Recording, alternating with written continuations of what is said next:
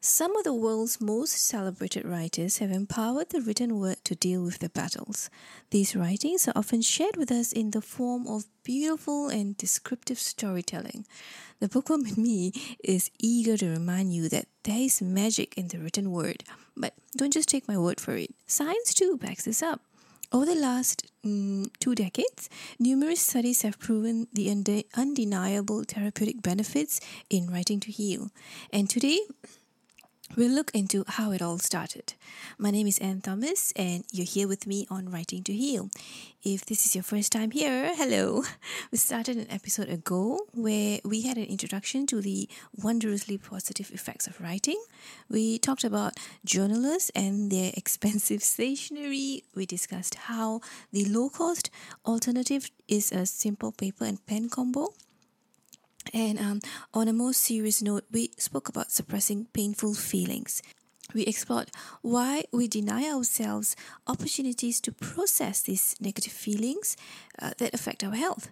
And then we walked into Writing to Heal. I shared a simple and easily understandable scientific explanation of how our brain works with us uh, in the process of healing when we write. And here's a gentle reminder if you're getting started on writing to heal, please be kind to yourself, be understanding, and if you're working through trauma, uh, please spend sufficient time understanding each week's takeaway mm, before applying it to your life. And also always reflect. Ask yourself, why do you feel the way you do? You know, please write it down.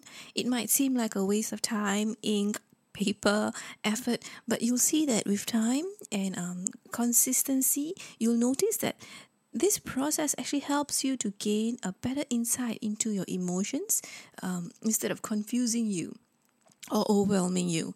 There is no time limit to personal growth, so if you feel you need to take a break, that's perfectly fine too. And um, please feel free to contact me anytime with your questions, concerns, or if you have suggestions, I'd love to hear from you. You can reach me via email hi at revel.sg, that is H I at R E V E L.sg. You will also find me on Instagram, my handles at NM Thomas. I hope you enjoy this series and I wish you every success in your journey through writing to heal. In the early 80s, the American social psychologist James Pennebaker, together with his graduate student, uh, started carrying out work and research to test the psychological impact of writing. They first began with a desire to establish similarities between talk therapy and journal therapy. The findings went on to inspire a large body of studies by other researchers. To date, I still surprise people when I state that writing to heal has positive effects on one's physical well being. It was a claim which I too uh, initially found hard to believe. Of course, a little thinking, a little rationalizing helps you realize that this actually makes sense. I mean, a healthy mind would lead to a healthier lifestyle, which results in a healthier physical form. Studies have shown that journaling res- results in significant benefits for people living with chronic medical conditions such as asthma, arthritis, liver disease, and um, even cancer. I'm going to back up a little here and bring you back to Pennebaker and one of his research study uh, projects. Here's what they did. They got several people to write for about 15 minutes over four consecutive days about the most traumatizing or upset upsetting um, experiences of their entire lives. They also got the same number of people to write on um, everyday topics about their shoes, rooms, and etc. What transpired was that the participants who wrote about their upsetting or traumatizing events and their feelings linked to these events reported um, health benefits in their self reported assessments. The research also went on to show that they visit health centers uh, less often than they used to. Further research went on to prove that journaling has helped them strengthen their immune system. And um, on the other hand, suppressing negative emotions weaken the immune system. Armed with this conclusion, journaling has been encouraged to be used as a tool by individuals suffering from chronic conditions. Um, in a more recent study conducted in 2013 in New Zealand, we learned that journaling also speeds up wound healing. Yet, um, one other research inspired me to dig deeper into this. Uh, uh, Joshua Smyth took Pennebaker's um, findings and discovered that on top of strengthening the immune system and protecting our physical bodies from diseases, writing expressively could also help regulate emotions. And that's what we'll be exploring a little more on today.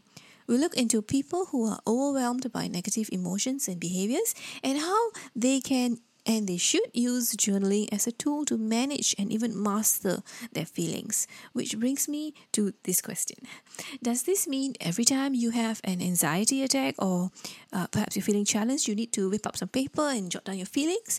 Well, no, not necessarily. Um, there is no right or wrong way to journaling, but there are different methods that you can employ depending on your lifestyle and your comfort level. We'll discuss these methods and explore ways that um, best meet your needs a little later in this series. And if you're still viewing writing to heal as being similar to keeping a diary, here are some key differences. Firstly, writing a diary is a free from sorry, free form of jotting down details of your day and thoughts. There is usually no structure to a diary. You can open your book, um, sorry, you can open your notebook, perhaps write the date and get started.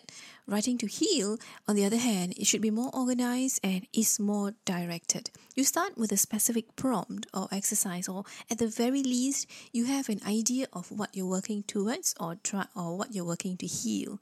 Uh, uh, secondly, a diary is often a record detail of events and feelings. While this bears a similarity with writing to heal, you also explore the events. Uh, you explore your emotions and feelings either with a professional or alone. Um, thirdly, writing to heal is based around development milestones which you will identify before you start on your journaling path. A diary rarely has growth milestones. To summarize, writing to heal is like the more purposeful cousin of keeping a diary. You have an intention, you know your desired outcome, and you're working towards it. Aside from the physical benefits mentioned earlier, here are also some profound emotional benefits when you commit to writing to heal. Firstly, when you when you express your internal anxieties on paper, you are venting, therefore making it less likely for worries to take root and fester within you. Also, research has proven that when you journal regularly, the area of our brain where it is responsible for controlling the intensity of our emotions reduces. This enables you to calm yourself down and gain more control over strong emotions. Research has also shown that um, journaling improves your memory and sharpens comprehension. This is because traumatic events are usually stored as fragments of thoughts and they can interfere with and influence other memories. Mm. However, when we are writing to heal, these fragments develop and become more permanent as memories, which is part of our lives' overall narrative rather than being bits and pieces of overwhelming thoughts. Furthermore, experts have agreed that con- with consistent writing, you're able to uh, it helps you excel in overall well-being. When you develop emotional intelligence, you develop empathy towards others, as we've learned today, journaling also facilitates physical, emotional, and psychological well being. This is primarily because you are less likely to apply physical effort to suppress adverse uh, events when you express your feelings regularly through journaling. And perhaps my most favorite emotional benefit is that journaling helps you up your personal empowerment game by using your journal honestly and expressively to confront issues which you may have been avoiding or suppressing, you are taking control of your emotions. You face experiences that hurt you or upset you, and when you discover your capacity to handle them, you also attain control over your life. So now that we've understood how and why writing to heal works, uh, join me next week where we will start on the tools and structure that define writing to heal.